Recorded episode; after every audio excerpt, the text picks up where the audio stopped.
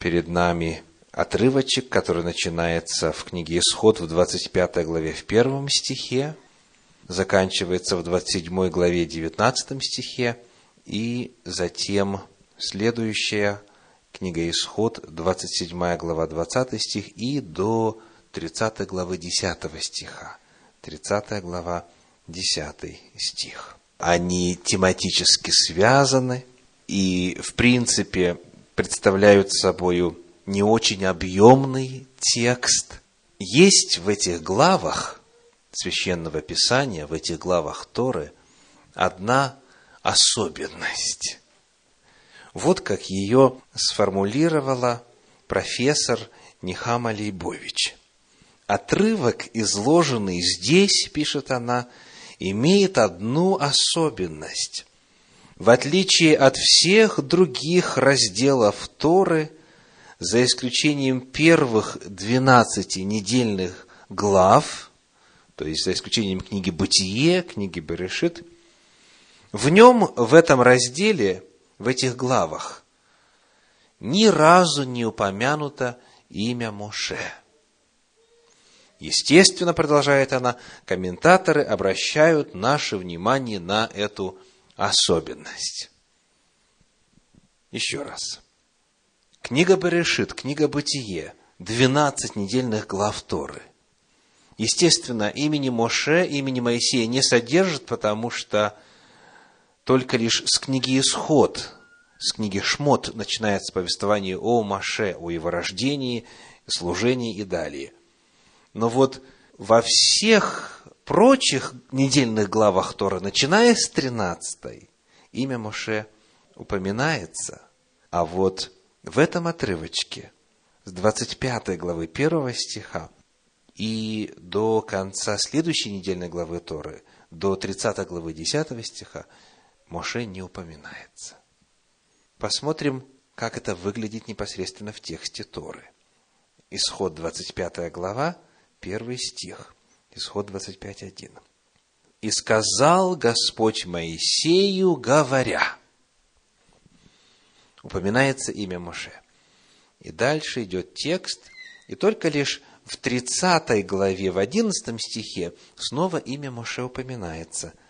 Книга Исход, 30 глава, 11 стих. «И сказал Господь Моисею, говоря».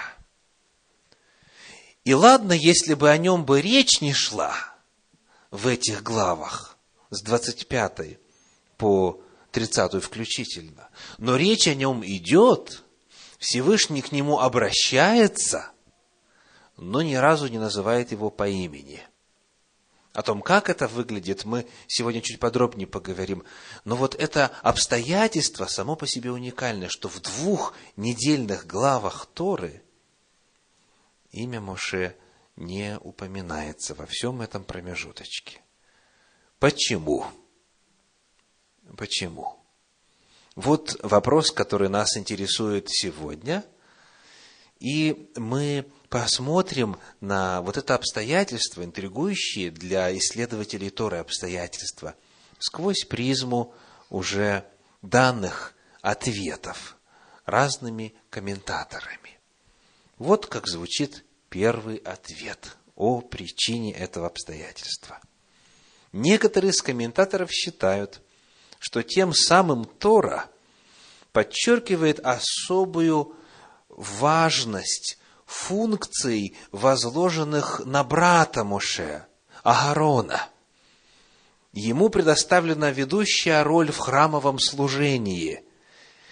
Вот здесь как раз-таки все, что касается служения в мешкане, во святилище, описывается. В нем, в этом разделе, ни разу не упомянуто имя Моше, но имя брата Моше Агарона встречается семь раз. Семь раз. Как пишет Касуто, в настоящем фрагменте, который посвящен возложенному на Аарона и на его сынов служению, имя Аарон, являющееся здесь ключевым, повторяется семь раз. Первая причина, говорят комментаторы, неудивительно. коль скоро речь идет о святилище, о постройке святилища, коль скоро речь идет об одеждах священнических, о служении его святилища в целом, то, конечно же, следовало бы ожидать, что главное лицо, ответственное за это служение, будет там часто упоминаться, ну, а Моше как бы здесь и не к чему фигурировать, потому что тема соответствующая. Потому первый ответ заключается в том, что Тора здесь, повторю, подчеркивает особую важность функции, возложенной на Аарона, чтобы имя Моше как бы не соперничало с именем первосвященника, его брата, старшего Аарона. Вот это вот первый ответ. И потому идем ко второму. Другие комментаторы полагают, что отсутствие имени Моше указывает на скромность учителя. На скромность учителя. То есть он словно отступает в тень, предоставляя место своему старшему брату, который отныне будет носить столь высокий сан. Таково мнение, например, Раби Ансельма Аструка из Барселоны, который жил в XIV веке нашей эры и оставил книгу Мидрашей Гатора. Вот что он пишет. Хотя функция первосвященника должна была по праву принадлежать Моше, тем не менее, впоследствии она была передана Аарону. Вслед за этим в Торе был изложен порядок изготовления одежд священства и даны указания относительно исполнения заповеди зажигать светильник. В тексте эти фрагменты предшествуют описанию всех прочих ритуалов, проводивших всех в храме.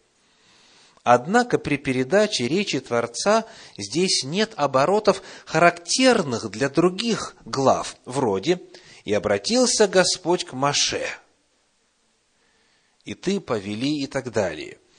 Господь не упоминает имени Моше. В этом разделе вообще не упоминается его имя, но говорится лишь «и ты повели». То есть Бог обращается к Моше, используя местоимение. Ты повели, ты сделай, ты скажи. Не упоминая его имени. Во всем этом длинном перечне заповедей ни разу имя не упомянуто.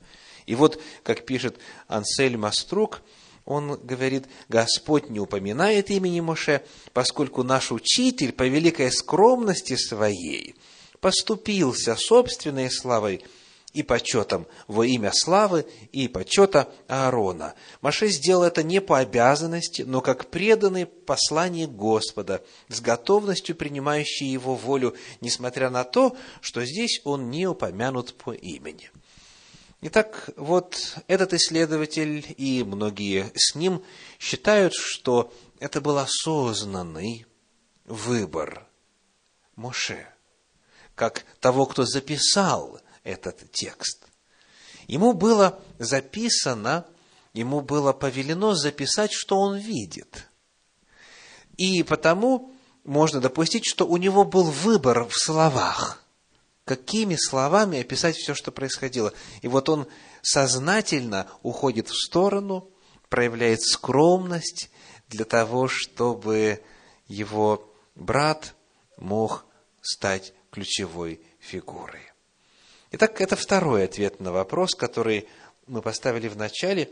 Почему Тора в этих главах имя великого учителя не упоминает? Это его скромность. Третий ответ – третий ответ. Чтобы его полнее уразуметь, нам необходимо обратиться к подлиннику.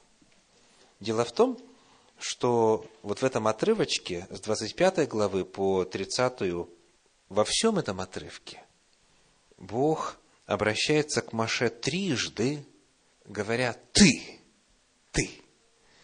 И вот, к сожалению, в синодальном переводе это не просматривается. Вот эти три места. 27 глава, 20 стих, исход 27-20 говорит, «И вели сынам Израилевым, чтобы они приносили тебе елей чистый, выбитый из маслин для освещения, чтобы горел светильник во всякое время. И вели. А вот если мы читаем иные переводы, то там говорится «и ты повели». В подлиннике «ата». В «ата» «ата» – это «ты».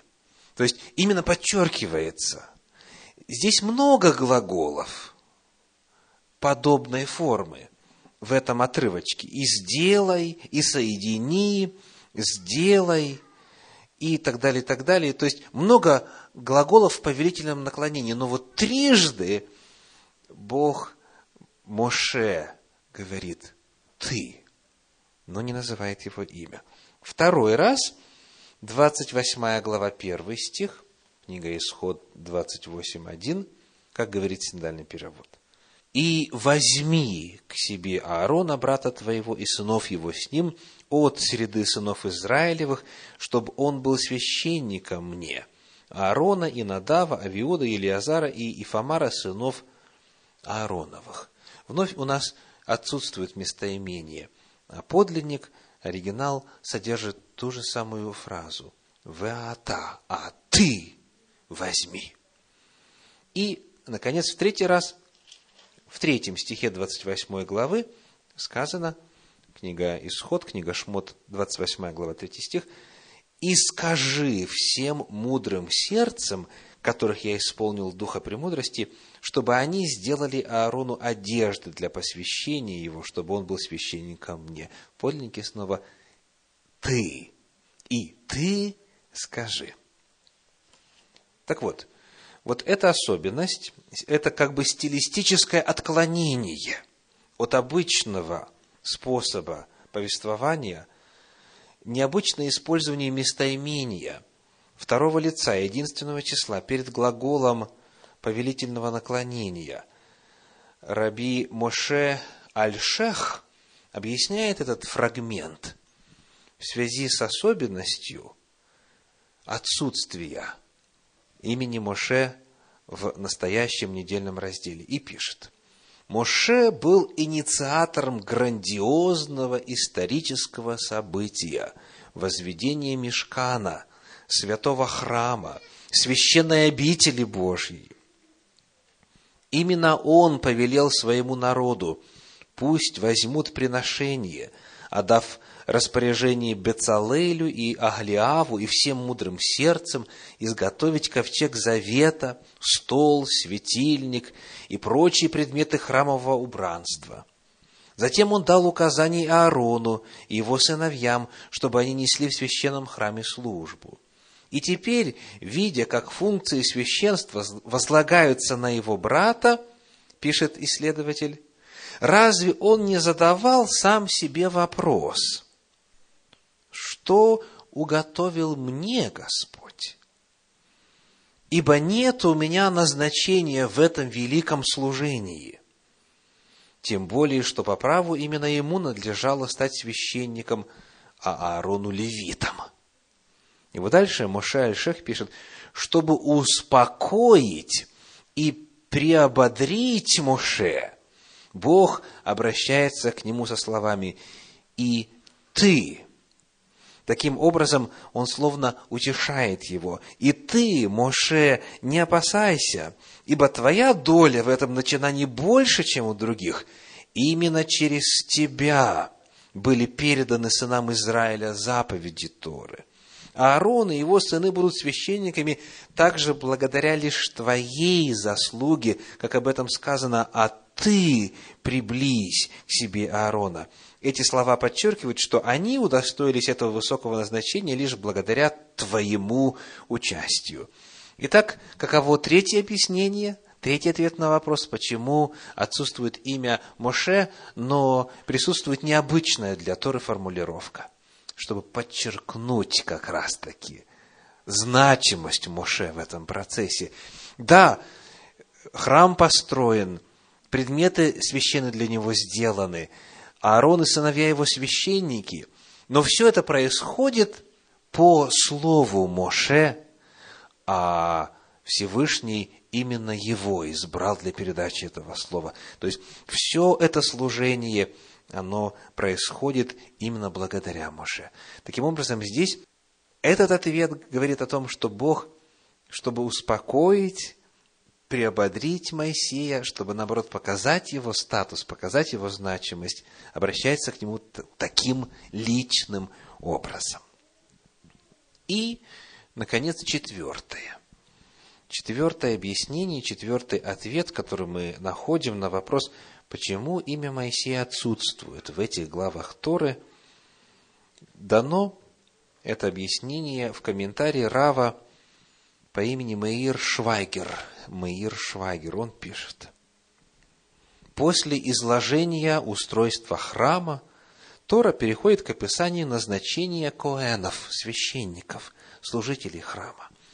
Тора повелевает, чтобы служение в храме осуществлялось только потомками Аарона, брата Моисея. Хотя, казалось бы, Моисей в иерархии духовного лидерства стоит выше Аарона. Священство не доверено ни ему, ни его детям. И потомки Моисея являются простыми левитами, всего лишь помощниками Когенов, потомков Аарона. Комментаторы обращают наше внимание на то, что в этом разделе Торы, описывающем назначение потомков Аарона Коэнами, вообще не встречается имя Моисея. И вот теперь он переходит к тому, чтобы дать одно из объяснений причины отсутствия имени Моше.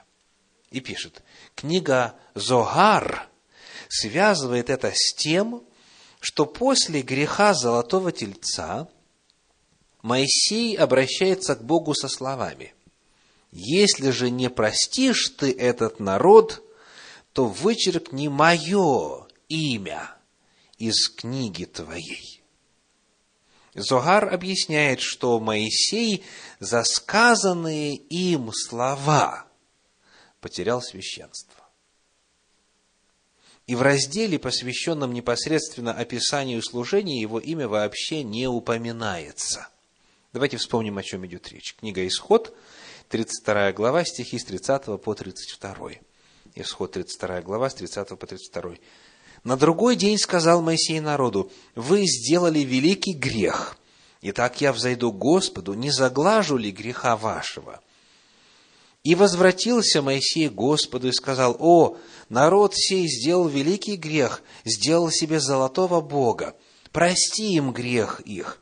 А если нет, то изгладь и меня из книги твоей, в которую ты вписал. Конечно же, этот отрывочек на первый взгляд показывает глубину любви Моше к своему народу и степень его жертвенности, он готов собой пожертвовать. Но если вчитаться внимательнее, вдуматься, то получается, что Моше на одну чашу весов поставил весь народ, а на другую чашу весов себя. Еще раз читаю. Прости им грех их, а если нет, то изгладь и меня из книги твоей, в которую ты вписал. Нахманид живший в XIII веке, объясняет, что отсутствие имени Моисея в разделе о назначении Коэнов связано с самой сутью храмового служения. Моисей, так же, как и любой еврей, является только орудием, которое выбрал Создатель для осуществления своей воли в этом мире. И то, что Моисей даже самыми лучшими намерениями говорит «тогда сотри имя мое», то есть придает такое большое значение своему имени, это несовместимо с истинным характером служения Всевышнему. Вспомним, пишет дальше он, что основная цель строителей Вавилонской башни, которая должна была достигнуть небес, состояла именно в том, что они хотели, помните, сделать себе имя – такое созидание имени в каком-то смысле оборотная сторона греха золотого тельца. Если создатели тельца творят себе кумира в виде физического объекта для поклонения и тем самым отдаляются от Создателя, то тот, кто преувеличивает свою личную роль, фактически создает кумира из себя самого. В Торе есть схожий эпизод с участием Моше. Это книга Бемидбар, книга числа, 20 глава, стихи 7 по 12. Числа, 20 глава, 7 по 12. «И сказал Господь Моисею, говоря, «Возьми жезл и собери общество, ты и Аарон, брат твой, и скажите в глазах их скале, и она даст из себя воду. И так ты изведешь им воду из скалы и напоишь общество и скот его. И взял Моисей жезл от лица Господа, как он повелел ему, и собрали Моисей и Аарон народ к скале, и сказал он им, «Послушайте, непокорные, разве нам из этой скалы извести для вас воду?» Чувствуете противопоставление? Нам, для вас. И поднял Моисей руку свою и ударил в скалу жезлом своим дважды, и потекло много воды, и пило общество и скот его. И сказал Господь Моисею и Аарону, за то, что вы не поверили мне, чтобы явить святость мою пред очами сынов Израилевых, не введете вы народа сего в землю, которую я даю ему. То есть этот эпизод – сродни тому, который мы сегодня рассматриваем, тем, что заказалось бы несколько слов всего-навсего, следует такое решительное наказание вождю народа. За то, что он сказал, вот мы, а вот вы, противопоставил себя народу. И таким образом поднял себя очень высоко. Вот что-то похожее было ранее, когда он, Моше, пошел к Всевышнему и сказал, либо прощай их, либо истребляй меня. То есть, согласно этому комментарию, причина, по которой Моше не получил никакой доли в священнодействии, никакой, хотя был из колена Левия, хотя был из той же семьи, что и Аарон, первосвященники и так далее, и так далее, согласно комментарию книги Йосахара, заключается в том, что это было последствие того, что он себя сам возвысил. И потому лишился священства. И Бог как бы подчеркнуто, когда говорит о святилище, Моше по имени не называет. Именно имя Моше не используется – для того, чтобы подчеркнуть, что когда он говорит «вот каково мое имя», Господь соответствующим образом реагирует и показывает, что у Маше имени нет, в принципе, когда речь идет о служении в святилище. Дальше мы читаем в комментарии Рава Маира Швайгера следующее. Моисей – пророк и вождь. Лицо его излучало сияние, когда он спускался с горы Синай, и народ боялся его и почитал его. Именно ему поручает Всевышний ввести Аарона в должность священника, но в этом поручении Моисей выступает лишь как безымянный посланник, который сам даже не назван по имени – не Моисею, но брату его Аарону, который до сих пор выполнял скромную функцию голоса Моисея, предназначено передать через своих сыновей Коэнов, через цепь поколений традицию служения. Именно через его потомков будет звучать, будет продолжать звучать голос Моисея в последующих поколениях. Вот это четыре ответа – которые найдены разными исследователями, разными комментаторами, раввинами, в попытке ответить на вопрос, чем объяснить вот эту особенность, особенность красноречивого факта отсутствия имени Моше в описании законов о святилище и, наоборот, появление иного, нестандартного обращения к Нему, когда речь идет о даровании законов касательно храма. Первый ответ – это, чтобы подчеркнуть важность функции Аарона, по этой причине Моше устранен. Второе – это указывает на скромность Моше. Третье – для того, чтобы ободрить и утешить, успокоить Моше, Бог говорит, ты, через тебя даются все эти заповеди и постановления. И в-четвертых, в качестве следствия того, что Моше возвысил свое имя, и Всевышний его принизил, лишив возможности совершать священнодействие. На основании того, что мы рассмотрели сегодня – есть минимум два очень важных практических урока для каждого из нас, для всех присутствующих. Первый урок – это урок скромности. Первый урок – урок скромности. Умеете ли вы спокойно реагировать на ситуации, когда кто-то, кого вы воспринимаете себе ровней, кто-то становится выше вас. Выше статусом, выше положением, выше в каком-то отношении. Умеете ли вы спокойно реагировать на возвышение других? Второй вопрос более сложный. Умеете ли вы радоваться успехам других? Когда вот, скажем, ваш однокурсник, однокурсница, брат, сестра, сослуживец, товарищ, сосед и так далее, вдруг высоко взлетает, и вам об этом сообщают, в состоянии ли вы хлопать в ладоши и радоваться искренне за этого человека, что вот Всевышний дал ему такой шанс в жизни. Очень интересно на эту тему написано в апостольских писаниях. В Евангелии от Иоанна, в третьей главе, в стихах с 26 по 29 сказано – Иоанна 3 глава, с 26 по 29.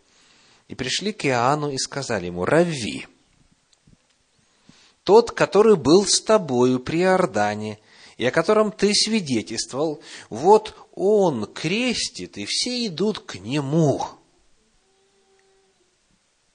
Иоанн сказал в ответ, «Не может человек ничего принимать на себя, если не будет дано ему с неба» еще раз прочитаю, не может человек ничего принимать на себя, если не будет дано ему с неба. Вы сами мне свидетели в том, что я сказал, не я Христос, не я Мессия, но я послан перед ним. Имеющий невесту есть жених, а друг жениха, стоящий и внимающий ему, радостью радуется, слыша голос жениха сия-то радость моя исполнилась. Иоанн, креститель, радовался успеху младшего по возрасту, того, о ком он сказал, се агнец Божий, и нисколько не переживал, что теперь его ученики стали учениками Иешуа, что теперь у Иешуа намного больше последователей. Очень интересно, что ученики Иоанна – они ревниво к этому факту относились. Они говорят, вот что происходит. Теперь он крестит, и к нему все идут. А Иоанн говорит, что я радуюсь. Я этому радуюсь. Первый урок – урок скромности. Умение спокойно реагировать на возвышение других и даже радоваться успеху других. Второй урок – это урок осторожности в словах. Урок осторожности в словах.